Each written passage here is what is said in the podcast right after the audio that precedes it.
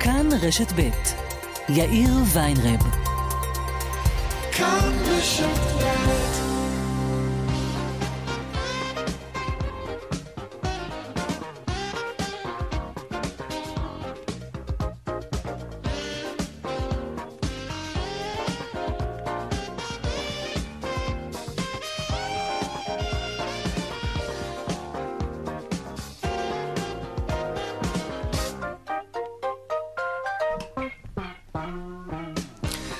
ארבע ועוד חמש דקות כמעט בדיוק. שלום רב לכם, העורך רונן פולק, בהפקה אורנה ברוכמן, טכנאית השידור שלנו היום היא ליטל אטיאס, הדועל של צבע הכסף הוא כסף, כרוכית, כאן.org.il. אני יאיר ויינרב, מעכשיו עד חמש, אנחנו מיד מתחילים.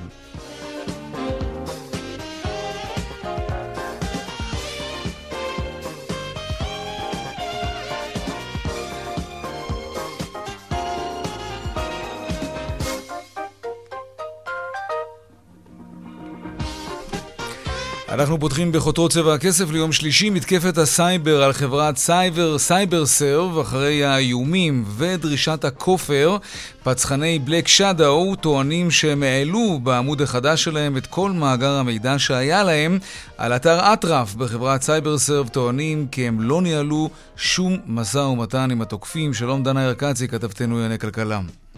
שלום יאיר, נכון, אז... Uh... Black Shadow בעמוד החדש שלהם, הרי סגרו להם את העמוד שהיה להם uh, בטלגרם, מפרסמים בעמוד חדש שהם פותחים את מאגר המידע, מאגר נתוני המידע של אטרף, וכותבים לכל מי שנמצא בקבוצה, תהנו מאגר המידע uh, של אטרף, זאת לאחר שהם נתנו 48 שעות uh, לחברה לשלם להם סכום של uh, מיליון דולר. אה, החברה לא ניהלה איתם שום משא ומתן, הם טוענים שמישהו ניהל איתם משא ומתן, הציבו כל מיני התכתבויות בסייבר סר ודוחים את הטענות הללו, אומרים שהם לא מנהלים משא ומתן עם אותם תוקפים, והם מפרסמים בעמוד החדש מעין מאגר מידע, שצריך להגיד, הרבה מזהירים מלפתוח את המאגר מידע הזה, כי לא באמת יודעים האם זה מאגר של נתונים או שאולי זה איזשהו משהו חשוד שיכול דווקא לפגוע. אה, אתה יודע... כן, אה, יש תוכנות זדוניות שברגע שלוחצים על הלינק או עושים איזשהו, איזשהו דאונלוד, נכון. אז כן, לא כדאי תמיד. מומחי האבטחה של סייברסף בעצמם ניסו לפתוח mm. ולהבין מה יש. אוקיי. אה, בקבצים הללו, עדיין, עדיין לא, התמונה לא ברורה מה מידת ההדלפה שבאמת אותם אה, גורמים אה, אכן הדליפו. זה מה שהאקרים אומרים, ובינתיים עוד לא ממש בודקים, נותנים למומחים לעשות את שלהם. דנה ארקצי, כתבת התחום הכלכלי שלנו, תודה רבה. תודה. והירוק, היום פחות ירוק. שער הדולר נסחר בימים האחרונים ברמות הנמוכות ביותר זה שנים רבות. אתמול הוא הגיע לשפל של 25 שנה. לפני זמן קצר נקבע שער הדולר על 3 שקלים ו-13 אגורות אל מול השקל. מוקדם יותר היום הוא גם נסחר אה, ברמה נמוכה אפילו יותר. מיד בתחילת התוכנית אנחנו נעסוק בהרחבה בהתחזקות של השקל ובהיחלשות של הדולר. עבור היצואנים מדובר במכה קשה ממש, וכבר מחר הם יערכו כינוס חירום בנושא. למה זו מכה קשה? כי כשהם מוכרים את המוצרים שלהם בחו"ל הם מקבלים דולרים, ואז הם מגיעים לארץ עם הדולרים האלה, והם מקבלים בעבור הדולרים הרבה פחות שקלים, ואת המשכורות הם משלמים בשקלים. הם הולכים למכולת עם שקלים. מצד שני, אם אתם מתכננים טיסה לחו"ל, או רוכשים מוצרים בדולרים באינטרנט, אתם כמובן תרוויחו. עוד מעט אנחנו נהיה גם עם המרוויחים וגם עם המפסידים משבר הדיור עכשיו, בחודש אוגוסט נרשם זינוק נוסף ברכישת דירות חדשות, גם רכישות המשקיעים זינקו, כך עולה מהנתונים שמפרסמת היום הכלכלנית הראשית באוצר, ליאל קייזר, כתבתנו לענייני הכלכלה, שלום. שלום יאיר. אז כן, רגע לפני שהממשלה הציגה את התוכנית שלה לבלימת הזינוק במחירי הדיור, אנחנו רואים כמה אה, חזקות הרכישות. באוגוסט נרכשו כאן יותר מ-14 אלף אה, דירות, זו הרמה הגבוהה ביותר של רכישת דירות מאז יוני 2015, אז אה, נשבר אה, שיא של כל הזמנים. לפי הנתונים של הכלכלנית הראשית באוצר, אנחנו מדברים על זינוק של יותר מ-30% באוגוסט השנה ביחס אה, לאוגוסט בשנה שעברה, 2020, על גידול של כמעט 10% גם ביחס לחודש יולי, כשבאמת הקפיצה המשמעותית ביותר נרשמה בכל אה, נתח השוק הזה שנוגע למשקיעים, קפיצה של יותר מ-70% ברכישות שלהם באוגוסט השנה ביחס לאוגוסט בשנה שעברה. בשמונת החודשים הראשונים של השנה הזאת, כלומר ינואר עד אוגוסט, המשקיעים רכשו 20 אלף דירות, וזה יותר מכמות הדירות שהם רכשו בכל אחת מארבעה השנים mm. אה, האחרונות. כמובן, תוצאה של החלטת הממשלה הקודמת להוריד את מס הרכישה על משקיעים מ-8% ל-5%, מהלך שאמור להתהפך בשבוע הבא עם היישום של הצעד הראשון בתוכנית הממשלתית שהוצגה בתחילת אז, השבוע. עד אז, עד אז ההערכה שמשרדי המכירות כן. כנראה מוצפים באנשים שממהרים לקנות דירה שנייה ויותר ולחסוך לעצמם את המס. המס. אנחנו רואים לאורך השנים את הגרף הזה של רכישות המשקיעים ביחס למס הרכישה מזנק רגע לפני העלאת המס, יורד רגע ברור. אחרי. זה בוודאי כנראה מה שקורה גם עכשיו. וזה ידחוף את המחירים כלפי מעלה עד שיוטל המס, ואז נראה באמת מה קורה. ליאל קייזר, כתבתנו לענייני כלכלה, תודה. תודה.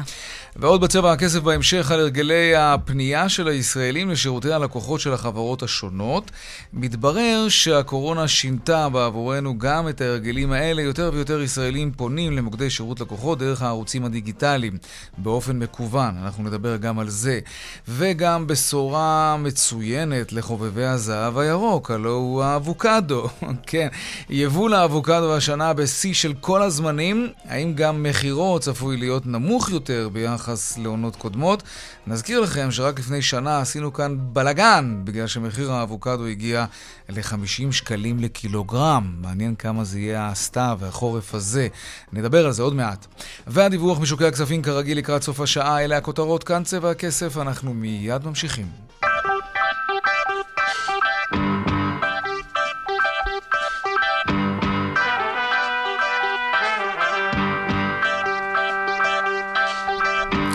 כן, אז הדולר שובר שיאים של חולשה. אתמול נגע המטבע האמריקני בשפל של 25 שנים. יש הרבה מאוד סיבות מדוע השקל מתחזק כל כך, ואנחנו היום רוצים פחות לדבר על כלכלה כזאת, אלא יותר על כלכלה תכלס. מי מרוויח, מי מפסיד מהחלשות הדולר.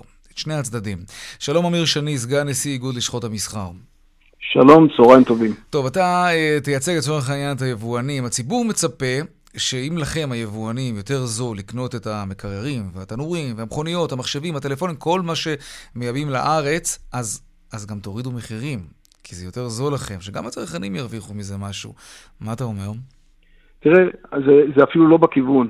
כי אם אנחנו מדברים תקף על ירידת השער, זה מבורך, בטח לצרכנים, אבל יחד עם זאת, אה, בואו נעקוף טיפה מה שקרה בעולם ב-12 חודש האחרונים, לא בשנתיים אפילו אני מדבר, שלמעשה אם אנחנו מסתכלים על חומרי הגלם, בכל הקומודיטי, כן. עלו, ואם אני אקח ארבע קטגוריות אפילו, ניקח את הפלסטיק, עלה ב-146 אחוז, הדלק 106 אחוז, סוכר ב-44 אחוז, חיטה ב-33 אחוז. מה שאני בא לומר, שלמעשה ירידת שער הדולר או היורו יכול לצמצם טיפה את העליות שהן צריכות להיות גדולות גדולות מאוד. כי למעשה הנזקים הגדולים, וכולנו חוזרים, זה לא בישראל, זה בעולם. כל נושא של השינוע הימי, ודיברנו על זה רבות, המחירים היום הם אי שם בשמיים, 18 אלף דולר למכולה במקום 2,000, מכולות ריקות אין, ומה שהצטרף בשבועיים האחרונים, ונעקוב אחרי ארה"ב ואירופה, שהתחיל באנגליה לפני כחודש ימים, נהגים. נהגים היום יש בחוסר בכל העולם.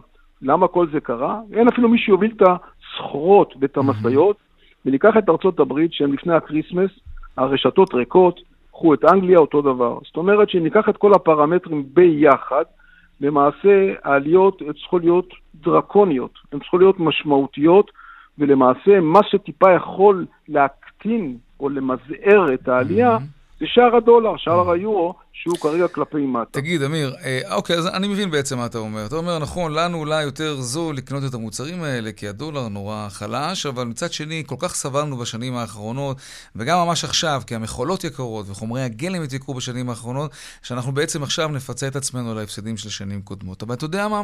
בוא ניקח אותך עוד כמה שנים אחורה, משהו ש... תמיד אומרים על עסקים בארץ. אני אתן לך דוגמה אישית. אני למשל חיפשתי, אה, הייתי צריך לקנות איזה משהו כאן בארץ. אמ, ועשיתי איזשהו סקר כזה, כמו צרכן נבון. מצאתי את אותו מוצר שחיפשתי ב-150 שקלים באיזה חנות בתל מונד, אוקיי? רגע לפני שהזמנתי את, ה, את המוצר הזה ועוד 20 שקל למשלוח. 170 שקל, אמרתי לעצמי, רגע, רגע, רגע, בוא נעיף מבט מה קורה באמזון.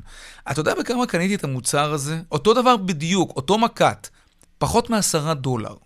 יש משהו אצל בעלי העסקים בארץ שהוא לא מידתי לעומת המחירים שאתה משלם בחו"ל, אם אתה תייר וגם אם אתה קונה את זה בצורה מקוונת.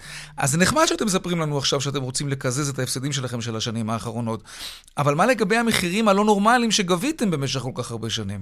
למען ההגינות והסדר הטוב, לא רוצה כן. לצמצם שום פיגור של שנים אחר אחורה, אנחנו מדברים על משהו שהוא קיים כרגע. העליות הן כרגע, הן לא היו לפני שנה וחצי, לא היה. אז אף אחד לא מנסה לצמצם. יחד עם זאת, מה שאתה אמרת, אה, אזרח איכותי כמוך, שעשה את הבדק בית ומצא לנכון לקנות באמזון או באלי אקספרס, יבורך, ואותו יבואן שלא צלח ועשה, סליחה, קופת צדקה, שיקבל את המכה. הוא היה עוד הכי זול, אותה חנות בתל מונד. בחיי, 150 מב... שקל לעומת 10 דולר, מבר... אותו מוצר, לא אומר... מוצר גנרי, אותו דבר. אני... וזה סתם לא... דוגמה, אתה יודע, כל אזרח במדינה הזאת הוא... יספר לך סיפור דומה. אני, נהפוך הוא, אני מברך, ושאותו אחד שעושה מה שנקרא את הקופת קזינו שלו, שיקבל את המכה שלו. אני לא, אנחנו לא נהיה שם ואנחנו לא מגינים עליהם. יחד עם זאת, גם מדינת ישראל לא יוצאת לעשות שום צעד בונה, כי תגיד, העולם זה ככה, אני אלך איתך יותר רחוק. כרגע, על ה-18,000 דולר, במקום על 2,000, משלמים היבואנים מיסים. למה? למה להעניש היום את הצרכן הסופי דרך המס שמשלמים על ההובלה הימית שהתייקרה? זה משהו שהוא אבסורדי לגמרי. זה משהו שאנחנו לא שולטים והעולם לא שולט. אז אנחנו, גם מדינת ישראל צריכה להתכנס ולהכניס ולהפשיל שרוולים mm-hmm. ולתת פתרונות גם כדי להוזיל את יוקר המחיה, להוזיל את המוצרים, ובטח לא למסות היום את מה אוקיי. שפנייתי okay. הייתה גם לשר האוצר. למה אתה ממסה היום? על ה-18,000 דולר, מה קרה? Okay. אוקיי. איפה אתה, למה אתה מעניש? אמיר שני, סגן נשיא איגוד לשכות המסחר, תודה רבה לך על השיחה הזאת. תודה. אוקיי, עכשיו נלך לצד השני. Uh, היצואנים סובלים מאוד מהחדשות הדולר. כל דולר שהם מביאים, מקבל, מקבלים, שמקבלים בחוץ לארץ, הם מביאים אותו לארץ, מתורגם בארץ לפחות ופחות שקלים במרוצת הימים האחרונים ביתר שאת. שלום אריאן כהן, uh, יושב ראש איגוד ההייטק בהתאחדות התעשיינים, שלום. צהריים טובים. מה מצבכם, היצואנים? בשתי מילים, mm-hmm. על הפנים. על הפנים. אני מתאר לעצמי. Uh, אנחנו פשוט במצב, אתה יודע, אני כל הזמן ניסיתי בתקופה האחרונה להיות uh, רגוע ומפוקח, אבל המצב קטסטרופלי. תשמע, אנחנו, אנחנו נמצאים ב, ב, בעצם בתנועת מלקחיים. מצד אחד, כמו שגם אמיר אמר, אה, עלויות כאן אה, מאמירות ומאמירות בקצב אה, גבוה. עלויות השכר אצלנו, זה כתוב אצל, בכל העיתונים, בכל רשתות הרדיו, עלויות השכר עלו בעשרות אחוזים. ועוד רוצים עכשיו להעלות את שכר המינימום עוד יותר, מה שישפיע כמובן על כן, כל דרגות השכר. תראה, אני אגיד כן. לך שלשמחתי, בין 370 אלף המועסקים בתעשייה, בתעשייה כן. שלנו, אני חושב שיש מעטים מאוד שמשתכרים שכר מינימום. זאת אומרת שאני לא בטוח שדווקא בתעשיית ההייטק הדבר הזה אה, יבוא לידי ביטוי, אני חושב שמה שיבוא לידי ביטוי זה גלי ההמשך שלו. הרי מעלים את שכר המינימום, ואז יש גל שני, וגל שישי וגל רביעי, וזה ישפיע גם. אבל אצלנו אנחנו הושפענו מראש. אז השכר עלה בעשרות אחוזים, עלויות שמסביב עולות, דלק, חשמל, מים, ארנונות וכולי. עלות השכר השקלית של, עלות המוצר השקלי שלנו הולכת ועולה, והתמורה השקלית שאנחנו מקבלים, כי אנחנו בעצם יצואנים של כמעט 100% מן התפוקה שלנו, כן. הולכת ויורדת. כן. לא צריך להיות כלכלן גדול כדי להבין שזה קטסטרופה. אוקיי, זה, זה, זה ברמת אמירות הכותרת. בתכלס, בשטח, מה קורה? האם חברות סטארט-אפ, חברות הייטק, בכל הגדלים, מתחילות אולי לחשוש מהפסדים? אולי יש איזשהו גל פיטורים חלילה שנמצא בפתח? כי אתה צודק, אתם מקבלים הרבה פחות שקלים בעבור המוצרים והשירותים שאתם מוכרים.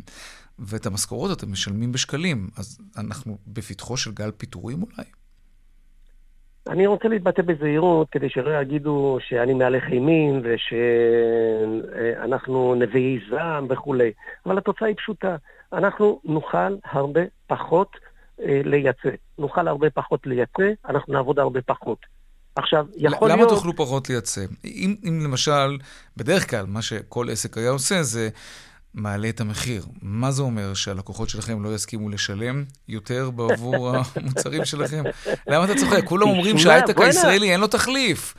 אז בוא'נה, אה, חביבי, לא, אתה לא, רוצה, לא, אתה איך? רוצה את המוצר של המהנדסים הישראלים? תשלם יותר, אין מה לעשות. איך לא חשבתי על זה קודם? איך לא חשבתי להעלות את המחיר? בוא'נה, זה גאוני. תשמע, בשביל זה אני תשמע, כאן. אנחנו, אנחנו בסוף מתמודדים ב- בשוק גלובלי, בסדר? כן. אז כשבשוק הגלובלי, תחשוב, אה, נכון שאמר אמיר קודם שהמכולות עולות עכשיו יותר כסף, מהמם. לכולם זה עולה יותר כסף. אז זה לא משפיע עליי יותר ממה שזה משפיע על מישהו אחר, אולי משפיע עליי יותר בגלל זה שאנחנו בחומרי גלם צריכים לייבא, שזה עולה יותר, ואחר כך גם לייצר אותם שזה עולה יותר, אז פעמיים עולה. אז אני מקופח, אבל מקופח רק קצת בזה. אבל בכל השאר, אני מקופח רק כאן בארץ. כשהדולר מתחזק בעולם, והוא נחלש כאן בארץ, אז אני מתחרה נגד שלושה גורמים ששלושתם פועלים נגדנו. שלושתם פועלים נגדנו. מהמם. אז איך אני יכול להעלות את המחיר אם המתחרים שלי לא מעלים? אז אתה אומר, לא, אבל אנחנו, יש לנו מוצרים שלאף אחד אחר אין. אז כשלאף אחד אחר אין את המוצרים האלה, באמת מצבך יותר טוב. אבל תשמעו, זה לא עולם אוטופי. העולם הזה בסוף עולם שיש תחרות גם ממקומות אחרים. כן? זו המציאות. לא לעולם אותי על- חוסן, אתה אומר. אוקיי. לא, ושאלת אותי על סטארט-אפים. סטארט-אפים זה עולם טיפה שונה מהתעשייה, אוקיי? כי אה, הסטארט-אפ לא נבחן בדוח רווח והפסד שלו, משום שאין לו בעצם רווח. הסטארט-אפ הוא נמצא ב- ב- במציאות הוא טיפה מושקע, שונה מאיתנו. כן, הוא נהנה כן, מהשקעות. עכשיו זה עולם מעניין, זה עולם טוב, זה עולם חדשני ויצירתי וכולי, אבל בסוף יש כמה אלפי עובדים ב- בעולם הסטארט-אפים. אצלנו יש 370 אלף עובדים, מהמם. אולי כבר יותר, עם מחסור שהוא מחסור של 30 אלף, וזה כשאנחנו מעסיקים כבר בחוץ לארץ עשרות אלפי, אני לא רוצה להגיד את המספר כי הוא מבהיל, עשרות אלפי אנשים שמועסקים על ידינו ישירות. למה? תגיד. מאה אלף? משהו ששואף לזה, כן. מאה אלף עובדים בעבור תעשיית ההייטק 70 אלף הישראלית אנחנו יודעים בחו"ל. לספור, אנחנו יודעים היום לספור וואו. ככה באצבעות, מאוד 70 כסף. אלף עובדים. כמה חבל שהג'ובים האלה לא כאן. מריאן, זמננו קצר. לסיום, מה אתה חושב שהמדינה יכולה לעשות? לפני איזה 20 חייבת. שנה היה את רצועת האלכסון, אתה זוכר? כל פעם שהדולר היה מגיע לאיזושהי נקודה מסוימת, אז, אז קופת המדינה הייתה מסבסדת את זה איכשהו. מה, מה, תשמע, מה, אני, אני אגיד לך, אני אגיד כן. לך, ואני אומר את זה בזהירות. אני מהנדס לא כלכלן. יש כלכלנים, גם בבנק ישראל, גם במשרד האוצר, שהם אנשים חכמים ומנוסים, והם בוודאי ידעו מה שצריך לעשות. הם גם יודעים לספור ולהעריך את הנזק שיגרם לכלכלה הישראלית מחר בבוקר, לא בעוד חמש שנים, אם מחר יסגרו פה בבוקר. חברות הייטק. כן. בוודאי, בוודאי. אוקיי, מריאן כהן, אה, ויושב ראש איגוד אה, הייטק בהתאחדות התעשיינים, תודה רבה. תודה ובהצלחה. רבה, ואני מאחל לכולנו התפכחות מהירה. תודה. כן, תודה רבה. טוב, עכשיו למי שחוגג ממש מההיחלשות הזו של הדולר, אה, מי שנוסע לחו"ל, המחירים בדולרים, התשלום בשקלים, וכשהדולר הוא שלושה שקלים וצוונציק, אז, אז זה תענוג, לא? כן. שלום שירלי כהן אורקבי, סמנכ"לית אה, באשטוס. שלום. שלום, שלום. מצב כזה של מטח ברצפה, אה, מגביר ביקושים, אנשים נוסעים יותר כי זה פשע לא לטוס במחירים האלה, שלא צריך להגזים. לא, לא, אתה דווקא לא מגזים בכלל, הביקושים כן? אדירים. הביקושים... אבל, אה, אבל את קושרת את זה לזה, או שזה חנוכה בפתח? אני חושבת, זה השילוב של כל הדברים. זה Mm-hmm. גם העובדה שחנוכה בפתח, והשנה חנוכה יצא לא במקביל ל Christmas, אז יש... אה, אז יש- יש מקום והמחירים יותר טובים, גם הצמאון הגדול לטוס לחו"ל. אה, אנחנו רואים שכל הזמן גם אה, יש אה, היצע יותר גדול של טיסות, כל הזמן חברות הלואו-קוסט פותחות עוד ועוד יעדים. אבל בהחלט כוח הקנייה של הישראלי, גם, אגב, לא רק למול הדולר, גם אה, למול היורו. אז, אה, נכון. אז, אה, אז גם אה, כל אה, שווקי אירופה, אז השילוב של כל אלה בהחלט אה, גורם ל- לזה שאנחנו רואים אה, ביקושי שיא. ממש אה, אפשר להגיד שזה מתקרב לחנוכה לפני קורונה. Mm, יפה. טוב, גם השמיים ככה נפתחו אה, בחודשים האחרונים, וזה כמובן חלק מכוח האינרציה, אנשים ככה סוף סוף יכולים לצאת קצת כן, ולנפוש. ממש היינו צריכים אפילו להוסיף טיסות אה, סכר לדובאי, לטנזניה, לספארי בטנזניה בחנוכה. ל... כן. אז בואו נדבר יעדים. במספרים. לאן ישראלים נוסעים וכמה הם משלמים?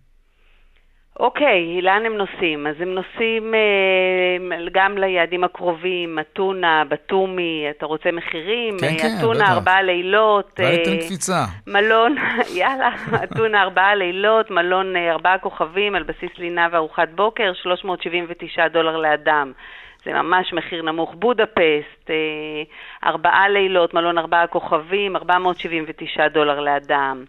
אה, יש, אה, יש ילדים שגם כבר אין מקום, אה, למשל אה, טיולים למרוקו כבר אין מקום. באמת? דובאי, כן. וואו. כן. רק- הסירו אותה לא מזמן מהרשימה, נכון? של נכון. המקומות האסורים בטיסה. ממש. מה, בת- אין מקום? עד מתי אין מקום? לא, בחנוכה, אני מדברת על אה, אני חנוכה. מדברת על חנוכה, אני, אוקיי. כן, כרגע אני מדברת, גם מה שנתתי לך זה סוף נובמבר. תשמע, המחירים נשמעים אחלה, אבל צריך גם לזכור שיש את בדיקות, את בדיקות הקורונה שצריך לעשות מסביב, וזו גם הוצאה, נכון? כמה, בדרך כלל משפחה של נגיד 4-5 נפשות, כמה תוציא על בדיקות קורונה? הבדיקת קורונה לפני טיסה, אה, שברוב היעדים זה בסביבות ה-120 שקל לאדם. לאדם, כן. אוקיי.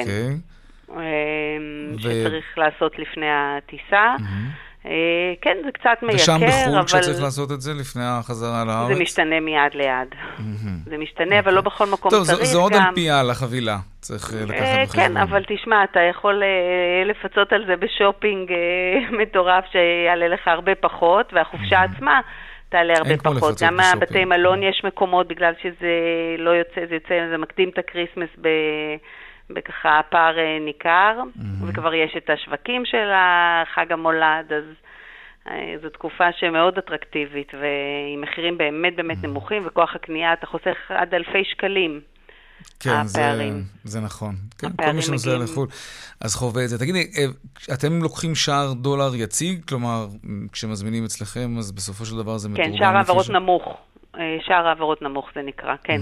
אוקיי, כן, כלומר, אין, אין בהחלט. תוספות כאלו ואחרות. אנחנו תמיד לא, שואלים לא. את זה, את משרדי הנסיעות שאנחנו אה, מראיינים. לא, לא, אוקיי. אנחנו לא. בוא נדבר קצת על תיירות נכנסת. האשת טורס עוסקת גם בתיירות נכנסת? כן, בהחלט יש לנו המתווה הזה מורגש חברת אצלכם בת. כבר? אמ, לא, מורגש מעט בתחום של קבוצות. עדיין המגבלות הן אה, מאוד גדולות, הרבה יותר ממה שקורה, מה שאנחנו רואים בעולם, כי כן. לתיירות של בודדים אז אה, קיימת מגבלה של קודם כל חיסון שלישי, ו- או חיסון שני שזה יהיה רק בין אה, חצי שנה עד חצי שנה. אז המסה הקריטית תהיה קבוצות באמת. המסה הקריטית תהיה ילדים, אגב, קבוצות לא- וגם אי, אבל זה, זה לא פשוט, כי... כן. כן, וצריך כל שלושה ימים לעבור בדיקת PCR בישראל. וואה. וכן, יש המון מגבלות. ילדים אה, לא יכולים להיכנס, נכון? על פי המתווה לא, שלנו. לא. אגב, את מכירה עוד יעדים בעולם, ש... לא. כלומר, מדינות שמונעות מילדים ישראל הכי להיכנס? מחמירה, ישראל הכי מחמירה למיטב ידיעתנו, אנחנו מטיסים אה, ישראל הכי מחמירה.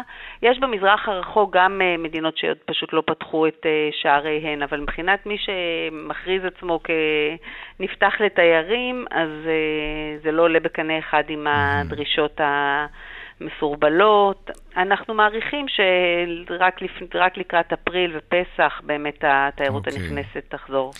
שירלי כהן רוקאבי, סמנכ"לית אשת טורס, תודה רבה.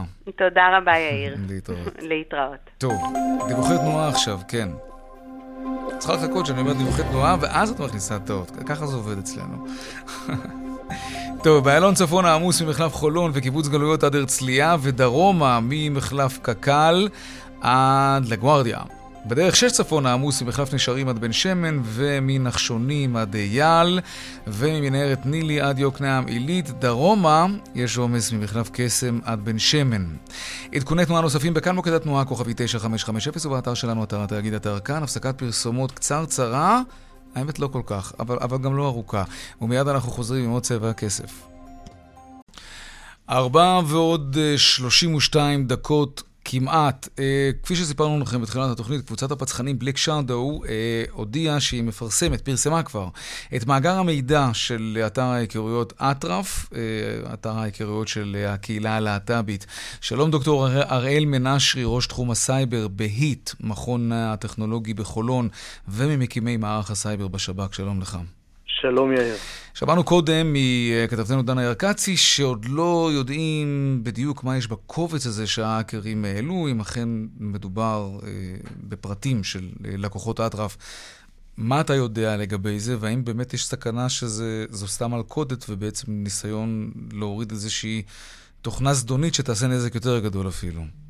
קודם כל, גם זה ייתכן בהחלט, ולהבנתי גם האתר הזה עם המאגר, איך שהוא עלה, הוא גם ירד. כרגע לא באוויר, אם אני מבין נכון. רגע, ירד מה? אה, מערך הסייבר הוריד אותו? האקרים ישראלים הורידו אותו? או שהם משכו נגיד, את זה? בוא נגיד שזה לא נמצא באוויר, מסיבות כלשהן. Mm. אני רואה, רק שנייה, אני כותב אותך, כי דנה ארקצי כתבתנו עכשיו מוסרת שהאקרים אה, רוצים למכור את הסיסמה למאגר הזה בעשרת אלפים דולר. אה, ומומחי אבטחה בסייבר סרב מזהירים שהמאגר עלול להכיל נוזקה. כלומר, באמת נכון. מה שציינת קודם, כן, אוקיי. נכון, אבל מעבר לזה, הייתי, אה, אני חושב שצריך לחזור ולומר, אנחנו לא מדברים כאן על תקיפה פלילית. אנחנו מדברים כאן על תקיפה שמתכסה בכסות פלילית ומייצרת כאן כל מיני מסכי עשן. זו תקיפה של גורם שאיננו פלילי, אלא גורם מדינתי. שכל אה, סיפור הכופר שהוא מנסה לעשות, וגם התשלום כרגע, מהווה מסך עשן לצורת הפעילות ולעובדה שמדובר כאן במשהו שנועד להטריל את הציבור במדינת ישראל. ואני חייב להגיד עוד דבר.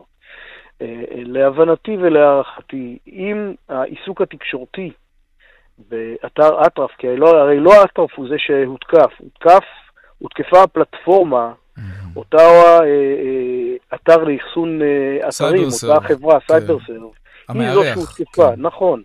אלמלא העיסוק התקשורתי המאוד מאוד מסיבי, ואני לא מאשים את התקשורת, זה מן הסתם טבע הדברים, נכון. במידע שמצוי באתר כמו אטרף, אני חושב שלתוקפים במקרה הזה היה לוקח הרבה יותר זמן להבין מה יש להם תחת היד, mm-hmm. ועד אז כבר העיסוק היה יורד ונראה אחרת לחלוטין. אני חייב להגיד לך שזה נכון, אבל זהו טבע הדברים, והתקשורת כמובן לא יכולה להחמין מידעים כן, מהסוג כן, הזה. כן, כן, אין פה מעלה. וגם אם התקשורת הייתה עושה את זה, והיא לא הייתה עושה את זה, אבל גם אם נגיד היא הייתה עושה את זה, היום בעידן הרשתות החברתיות מהר מאוד היה רץ באופן ויראלי, אתם לא נכון. לא מאמינים איזה מאגר נפרץ וכולי וכולי, כולם היו נכון. יודעים. תגיד, נכון. אם היו משלמים להם, ולא ניהלו איתם משא ומתן לפי מה שאנחנו מבינים, אבל אם היו אז משלמים... אז החיזבאללה היו זוכים לעוד אה, סכום של כסף להעצמת הדיוק שלהם, או גורם אה, פרו-איראני אחר שהיה מקבל אה, כן. כסף על חשבון משלם המיסים. כלומר, אתה בטוח שמדובר פה בעצם בהתקפה שהיא על רקע אה, מדינית, לאומנית בעצם, ו- מדובר כסות. כאן על אה, גורם תקיפה שכבר תקף בארץ ובמקומות mm. אחרים במזרח התיכון בעבר. התקיפה מול שירביט ומול KLS כן. בוצע על ידי אותו גורם בדיוק, ואלה גורמים שמתחזים לכופר, אבל זה לא כופר, זאת לא תקיפה פלילית, יש להם התנהגות שונה לחלוטין. זה תוקף שהוא מדינתי, שהוא, כל סיפור הכופר כאן הוא מסך עשן, אה, אין שום סיבה לשלם לכאלה גורמים. אני בכלל נגד תשלום לכופר, אלא אה, אני חושב שצריך ואפשר להכין את האתרים אה, ואת הארגונים שלנו לנושא של שרידות. זאת אומרת, קודם כל לעשות הכל כדי שלא יתקפו, ובמקרה הזה, לפחות לפי מה שאומרים במערך הסייבר הלאומי של ישראל, הזהירו את אה, אותה חברת CyberServe אה, מפני האפשרות שיתקפו אותם ומהעובדה שהם אה, לא מוגנים, mm-hmm. והם כנראה לא עשו מספיק את מה שהם היו צריכים לעשות. ומעבר לזה, אה, כל חברה צריכה אה, גם להתכונן למקרה שכן יתקפו אותם, ולהכין לעצמם יכולת של שרידות וגיבוי. Mm, אבל אי אפשר להיות הרמטיים, נכון, בעולם הזה? אין תקיפה, אין הגנה הרמטית. שימצא את הפרצה. נכון, אבל צריך לעשות כאן דבר נוסף. אבל לצמצם אפשר, כן. נכון, וגם אה, אין שום סיבה שמידע של לקוחות ומידע תפעולי ישב על האינטרנט. אפשר שהוא יושב במקומות אחרים, ואנחנו רואים דרך אגב גם בתקיפה הספציפית הזאת, איך חלק מהחברות שהאתרים שלהם הותקפו, אה, לא היה להם מידע תפעולי או מידע של לקוחות שנגנב, וארגונים אחרים נגנב אה, מידע שקשור ללקוחות שלהם, אה, כי הם לא החזיקו אותו כמו שצריך. תגיד, אתה מתרשם מיכולות התקיפה של האקרים האלה? זה כזה big deal, מה שהם הצליחו לעשות, או, ש... או שהבעיה היא דווקא בחולשה של אותו uh, שרת, שהוא פשוט אולי הייתה שם פרצה אני, שקראה לגנב. אני אגיד דבר כזה. האם מדובר במתקפת uh, סייבר מתוחכמת מאין כמותה? לא, לא. לא, לא מדובר במתקפה מתוחכמת מאין כמותה. נגיד להשבית במדינה שלמה תחנות דלק, כמו שקרה באיראן, זה משהו יותר מסובך? בהרבה. על פי פרסומים זה זרים. זה בכלל לא, זה, כן. ב, זה ממש לא באותה ליגה. Mm-hmm. Okay. אוקיי. אבל אנחנו רואים שמבחינת האפקט והעד הציבורי והטרלול וה... אימפקט של ההשפעה על ביטחון האזרחים, כן, זה כן. עושה את העבודה. תגיד, יש דרך ליירט את הקבצים האלה מהרשתות אחרי שהם יופצו, ו- ולמנוע מאנשים להוריד אותו, או, או לכל, לכל הפחות לצמצם את התפוצה שלו לנסות, בפרהסיה? אפשר, אפשר לנסות. נראה לי כמו עבודת נמלים. נכון. הבעיה היא שהמידע הזה כבר נמצא בחוץ, והוא נמצא אצל כל מיני גורמים, mm-hmm. בין היתר גורמים שהם אנטי-ישראלים במובהק, מדינתיים. mm-hmm. במקרה הזה. והם ירצו לחגוג על זה כמובן. טוב. נכון. מה נגיד ומה נאמר? דוקטור הראל מנשי, ראש תחום... אפשר אבל אה, להסביר כן. את האנשים שהמידע שלהם נפרץ, ואני גם הייתי פונה לכל החברות והארגונים שהמידע שלהם נפרץ, הם חייבים לעשות מהר בדק בית ולהודיע לכל הלקוחות שלהם מהו המידע שלהם שנלקח. והאנשים האלה חייבים לדעת להיזהר מכל מיני מיילים ומכל מיני אה, אה, הודעות וניסיונות אה, כן. אה, להקמת מגע נכון. לאנשים שהם לא מכירים, וגם להחליף, הייתי מציע להם להחליף סיסמאות בכל המערכות שבהן הם פועלים. כן. אה, בדיוק, ולהיות זהירים. דוקטור הראל מנשה, ראש תחום הסייבר ב-HIT, מכון טכנולוגי חולון, תודה רבה לך. תודה לך, להתראות. טוב, לעניין הבא שלנו, חברת HP תשלם 6 מיליון שקלים בהסדר פשרה שהושג בעקבות תובענה ייצוגית שהוגשה נגדה. הטענה אה, נגד HP הייתה שהיא אה, חסמה ומנעה מלקוחות להשתמש במחסניות הדיו של חברות מתחרות. כלומר, דאגו לכך שהם יקנו רק את הדיו של HP. שלום עורך הדין עמית אה, גנסין? אמרתי נכון? לא נורא, עמית גנסין. גנסין, אוקיי, לא, לא, זה נורא, זה נורא. אה, טוב, זה לא נורא, אבל לפחות נגיד את זה כמו שצריך. עמית גנסין, עורך הדין עמית גנסין, התובע בהליך התביעה הייצוגית, שלום לך. שלום, שלום. מה בדיוק עשתה HP, על, על מה הייתה התובנה הייצוגית מעבר למה שציינתי? איך זה בדיוק קרה? במה הלקוחות נתקלו? כי נראה לי שגם אני ביניהם. כן. אז אה, באמת זה מסתבר שמדובר בתופעה מאוד רחבה, ו-HP התנהלה בצורה ערמומית, יש לומר. אה, שגרמה לדברים אה, להתנהל בצורה כזאת שאנשים לא הבינו בכלל שנעשה להם נזק באופן מכוון. והאמת שזה מתקשר גם לנושא הרעיון הקודם שלך באיזשהו מקום. מה שקורה זה כן? שב... כן, ב-2016 אה, אני עבדתי לתומי בבית, ואני רציתי להדפיס איזושהי עבודה. ואז פתאום אני מקבל הודעה מהמדפסת, המחסנית שלך מקולקלת. עכשיו, מאוד היה מוזר, אתה יודע, כאילו, אני משתמש במחסנית הזאת כמה חודשים. Mm-hmm. אין סיבה שהיא פתאום תתקלקל לה. הלכתי לחנות שממנה קניתי את המוצר, ואמרתי לו, תגיד, איך מכרת לי מחסנית מקולקלת? הוא אומר לי, מה, אתה לא יודע? אני לא עשיתי שום דבר, זה פשוט HP, אחת לכמה חודשים חוסמים את המחסניות דיו המשומשות. כלומר, אלה שחברות אה, מתחרות בעצם מוכרות כדי אה, להתחרות ב-HP. שיש להם אותה צורה, והן יודעות להיכנס בול למקום בתוך המדפסת. בדיוק. אבל... אה, בדיוק, מה שאותן חברות כן, עושות... זה סוג של סייבר, כן. מה שאותן חברות, הן בעצם לוקחות את המחסניות של HP, ממלאות אותן בדיו. נכון, גם אני קניתי אה, באמצעות כן. חברה כזאת, וזה מה שאתה מתאר קרה גם לי. אוקיי. בדיוק. אז בוא, אז אה, אתה מוזמן אה, לשגר אותו. דרך אגב, אני חייב להגיד לך כן. שאני מכיר הרבה אנשים שעשו את זה, כי זה פשוט היה שליש מחיר, מבחינה, כי המחסניות דיו של HP, המחיר מוכר לנו, וזה פשוט באמת היה חוסך הרבה מאוד כסף. המון, המון, וזה אפילו יותר משליש מחיר, זה הרבה פעמים עשר, אה, פי עשר פחות, אפילו פי תשע, אה, משהו שהוא מאוד משמעותי לכל משק בית, ו-HP עשו את זה בצורה מכוונת. כדי uh, לפגוע באותן חברות. הטענה שלהם בתביעה הייצוגית כן. הייתה טענה לפגיעה בקניין הרוחני שלהם. אבל הטענה הזאת היא שקולה לטענה של נייק או של כל חברה אחרת, שתוציא לך מארון הבגדים שלך מוצרים שקנית בתאילנד או בשוק הסיטונאי, ותשרוף לך אותן בגלל שמישהו חיכה אותן בלוגו שלהן או משהו מהסוג הזה, mm-hmm. אבל זה, לא, זה אסור ל, לכל חברה מסחרית לעשות דבר מהסוג הזה. כן, אבל אתה יודע, אני, אני מנסה לחשוב על זה, כשאתה מסתכל על, על הפוזיציה שלהם, המקום שממנו הם באים. זה כן. לגיטימי שחברה תעשה כל מה שהיא יכולה כדי שישתמשו במוצרים שלה בלבד, והם יכולים גם לטעון, ואתה יודע מה, אולי אפילו במידה רבה של צדק, שרק הדיו שלה יודע לתקשר עם המדפסת כמו שצריך, ואחרת לא תהיה אחריות, כי אנחנו לא יודעים מה אתם דוחפים שם לתוך המדפסות שלכם, אם זו חברה אחרת. אנחנו לא ניתן לכם אחריות, ואולי אנחנו אפילו גם נשבית את זה, כי, כי למדפסת של HP צריך להיות דיו של HP. אני מצליח להבין את, ה, את הבסיס הרציונלי של הדבר הזה, זה, זה, זה לא כזה מופרך. אז אני אנסה לתת את נקודת המבט השנייה, ואני חושב שזו הסיבה שבית המשפט, כשהגענו לדיון, הוא היה כן. מאוד נחרץ אה, אה, בטענות שלו כלפי HP. בסוף אנחנו חיים במדינה שיש בה ברוך השם שוק חופשי, וכל אדם יעשה ויקנה את מה שנוח ומתאים לו, וכל אחד, אף אחד לא עובר על, על החוק, אין סיבה לעצור מישהו מלקנות מוצר כזה או אחר אם הוא חושב שהוא מתאים לו.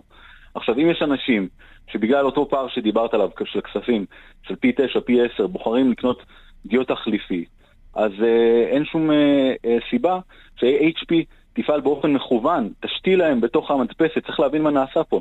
נעשה פה מעשה חמור. השתילו להם במכוון בתוך המדפסת, באופן יזום, אחרי שבן אדם כבר קנה את המדפסת, כן. למעשה פרצו על המדפסת, והתקינו שם איזושהי אה, תוכנה שחסמה ומנעה את השימוש במוצר לגיטימי שבן אדם קנה בחנות. אם HP חושבת שפוגעים בקניין הרוחני שלה, שתתבע שתגיש תלונה במשטרה. את החנות, לא את הלקוח. את, את, את החנות, את, ה, את היבואן, את מי שצריך, אבל הצרכן התמים שקונה מוצר בחנות לגיטימית ומבקש להשתמש בו במדפסת, אי אפשר למנוע את זה ממנו, וזה מה שה-HP עשתה, היא עשתה באופן מכוון פגיעה במדפסות של אותם אנשים, כביכול בשל, בשם טענה פטרנליסטית, כמו שאתה אמרת, של אנחנו דואגים ללקוחות שלנו שישתמשו בדיו איכותי יותר. אבל אני אקבע אם הדיו הזה הוא איכותי עבורי או לא, לא HP. Mm-hmm. אני קניתי ממנה מדפסת, ובזה נסתיימו אוקיי. היחסים בינינו. אז אנחנו מדברים, בהנחה שבית המשפט המחוזי בירושלים יאשר את, את הסדר הפשרה הזה, אנחנו מדברים על 6 מיליון שקלים שה-HP תצטרך לשלם ללקוחותיה. אמ, לקוח שחש שהוא נפגע מהדבר הזה, איך הוא יכול לקבל פיצוי ואיזה סכום מדובר? אז, אז אנחנו בעצם דאגנו לדרך מאוד מאוד פשוטה לקבל את הכספים. אה, מה שקורה זה שבעצם יהיה טופס. יהיה אתר ייעודי שיעלה לאוויר, שכל בן אדם יוכל להוריד ממנו טופס, כן. למלא בו כמה פרטים אה, מאוד מאוד אה, פשוטים כמו איזה מדפסת קנית, מתי קנית, להציג אסמכתה כמובן, כן. ולשגר את הטופס הזה למקום שאנחנו נגדיר אותו, ובעצם אנחנו עושים בדיקה של כל הטפסים הללו, וכל אדם מקבל את מה שמגיע לו בהתאם אה, למועד שבו הוא רכש את המדפסת. הערכה על מה מדובר? אני מניח שאנשים לא יעשו את זה בשביל 40 שקל. לא, מדובר בפיצוי שנע בין 150 ל-600 שקלים, mm-hmm. שהוא תלוי, כמו שאמרתי, בכמה נתונים, כמו מועד הקנייה וכמה פעמים נחסמת, כי HP עשתה את זה שוב ושוב, וכמובן מי שנפגע שלוש פעמים מחסימה, אה, צריך לקבל mm-hmm. יותר ממי שנפגע פעם אחת. אוקיי, אז לאן פונים? איפה מורידים את הטופס הזה? אה, אבל זה רק אחרי שבית המשפט יחליט נכון. שזה מקובל עליו. נכון, אוקיי. נכון, אחרי שיינתן פסק דין, כן? עורך הדין עמית גנסין, כן? כן. אמרתי נכון. התובע בהליך התביעה הייצוגית נגד חברת ה-HP, אה, תודה רבה לך. תודה רבה, תודה. להתראות. דיווחי תנועה עכשיו. גאה הצפון העמוסה ממחלף השבעה עד גבעת שמואל ודרומה ממורשה עד מחלף השבעה, דרך החוף צפון העמוסה משפעים עד נתניה. עדכוני תנועה נוספים בכאן מוקד התנועה כוכבי 9550 ובאתר שלנו אתר התאגיד אתר כאן. הפסקת פרסומות קצרה, מיד אנחנו חוזרים עם עוד צבע הכסף. כמעט עשר דקות לפני השעה חמש. עכשיו אה, נדבר על אבוקדו, שיא של כל הזמנים ביבול האבוקדו. השנה הוא יעמוד על 210 טון. מה הסיפור עם האבוקדו? שלום אה, פושקו, עופר מושקוביץ, מנהל גידול אבוקדו במשגבם, שלום לך. שלום ערב טוב, טוב, כן, אני איתך. זאת באמת עלייה של 100% ביבול לעומת... מה זה מדהים. מה? זה מדהים, אתה מסתובב, אתה רואה את העצים מלאים, מלאים בפרי, זה תענוג לעומת שנה שעברה. מה קרה?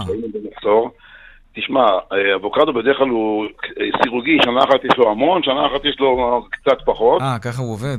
ככה זה אוקיי. עובד, ככה זה עובד. ואנחנו שמחים לראות את האבוקדו שלנו, גדל בצורה כל כך יפה, בצורה כל כך חברותית. לא כל כך שמחים עם המחיר, אבל אנחנו לא כל כך שולטים. אוקיי, בוא נדבר על המחיר. בבקשה. כמה עולה? כמה יעלה בשווקים? תראה.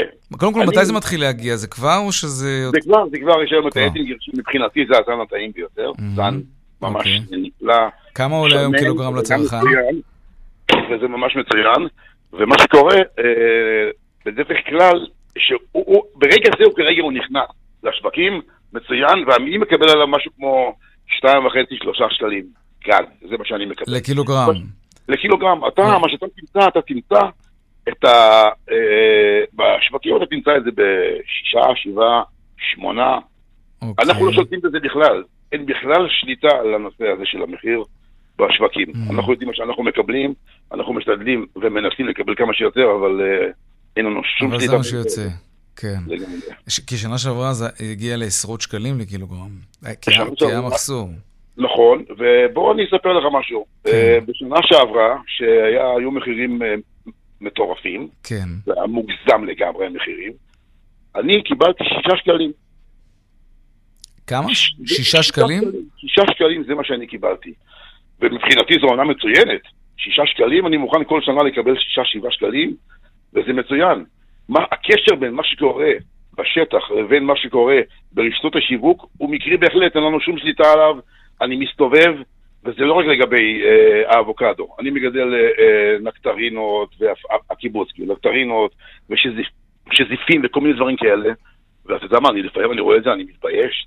אני פשוט מתבייש על הרמה של המחירים שהם, שהם מוכרים אותם, זה תשמע, זה לא נעים. זה באמת לא נעים. לא. ומגיעים אליי אנשים, חברים שלי, אומרים לי, תגיד לי, אתה לא קצת חוצפן לקחת ממני... מה ב- נסגר איתכם? כן, כן, כן, אני כן, מתאר לא- לעצמי.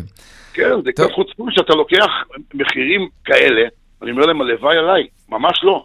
תגיד, אני עוד לוקחים עליי, המחירים של המים הולכים וגדלים, אני, ההוצאות שלי הולכות וגדלות, כן. ואני לא רואה, אני לא רואה אה, פרי לעמלי. זה ברור. תגיד, האבוקדו הוא בכלל פרי, נכון? זה לא ירק. תראה, יש כאלה שיגידו פרי, יש כאלה, יש כאלה שיגידו לך פרי, יש כאלה שיגידו שירק.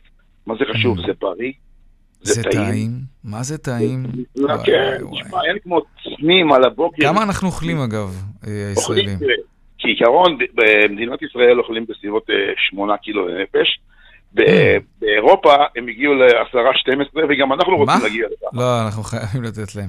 אה, כן. כלומר, חייבים לנצח אותם, זה מה שהתכוונתי להגיד.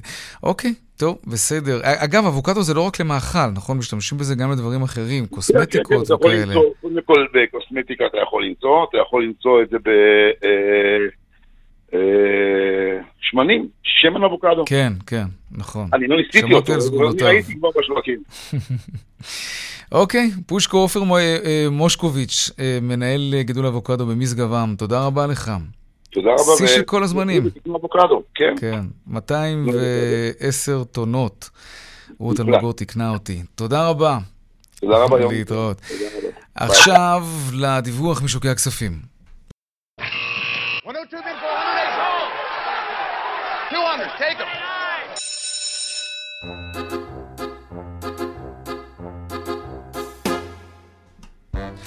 שלום אייל ראובן, מנכ"ל טאוור. מה שלומך? מה שלום השווקים? שלום יאיר, שלום השווקים ירוק, אפרופו.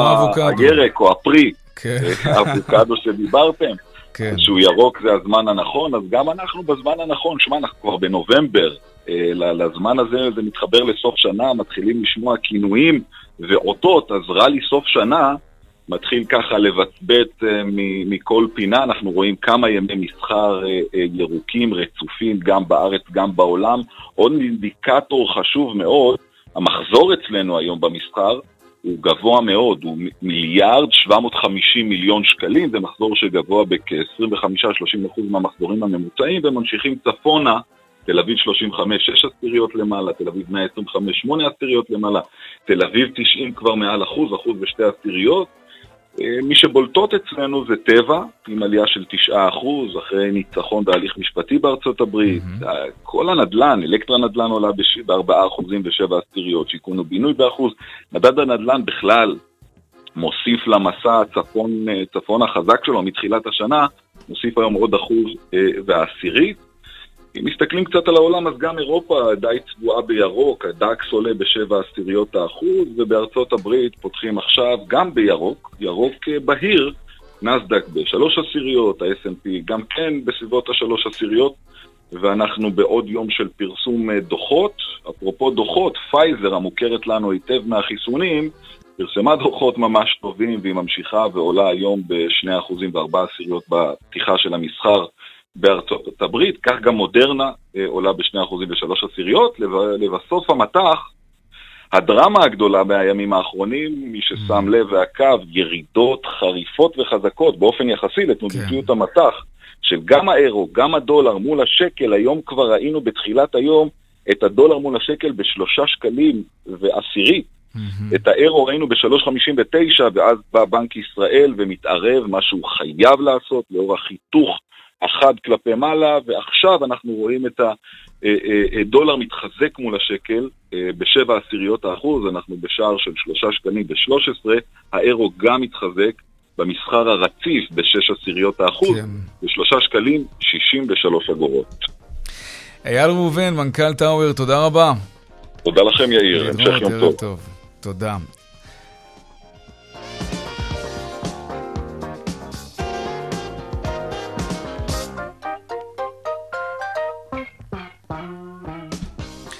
עד כאן צבע הכסף ליום שלישי, העורך רונן פולק, בהפקה אורנה ברוכמן, טכנאית השידור שלנו היום היא ליטלי תל אטיאס, במוקד התנועה אהוד כהן, הדועל של צבע הכסף, כסף, כרוכית, כאן.org.il. מיד אחרינו שלי וגואטן, יאיר ויינר משתמע כאן שוב מחר בארבעה אחר הצהריים. ערב טוב ושקט שיהיה לנו, שלום שלום.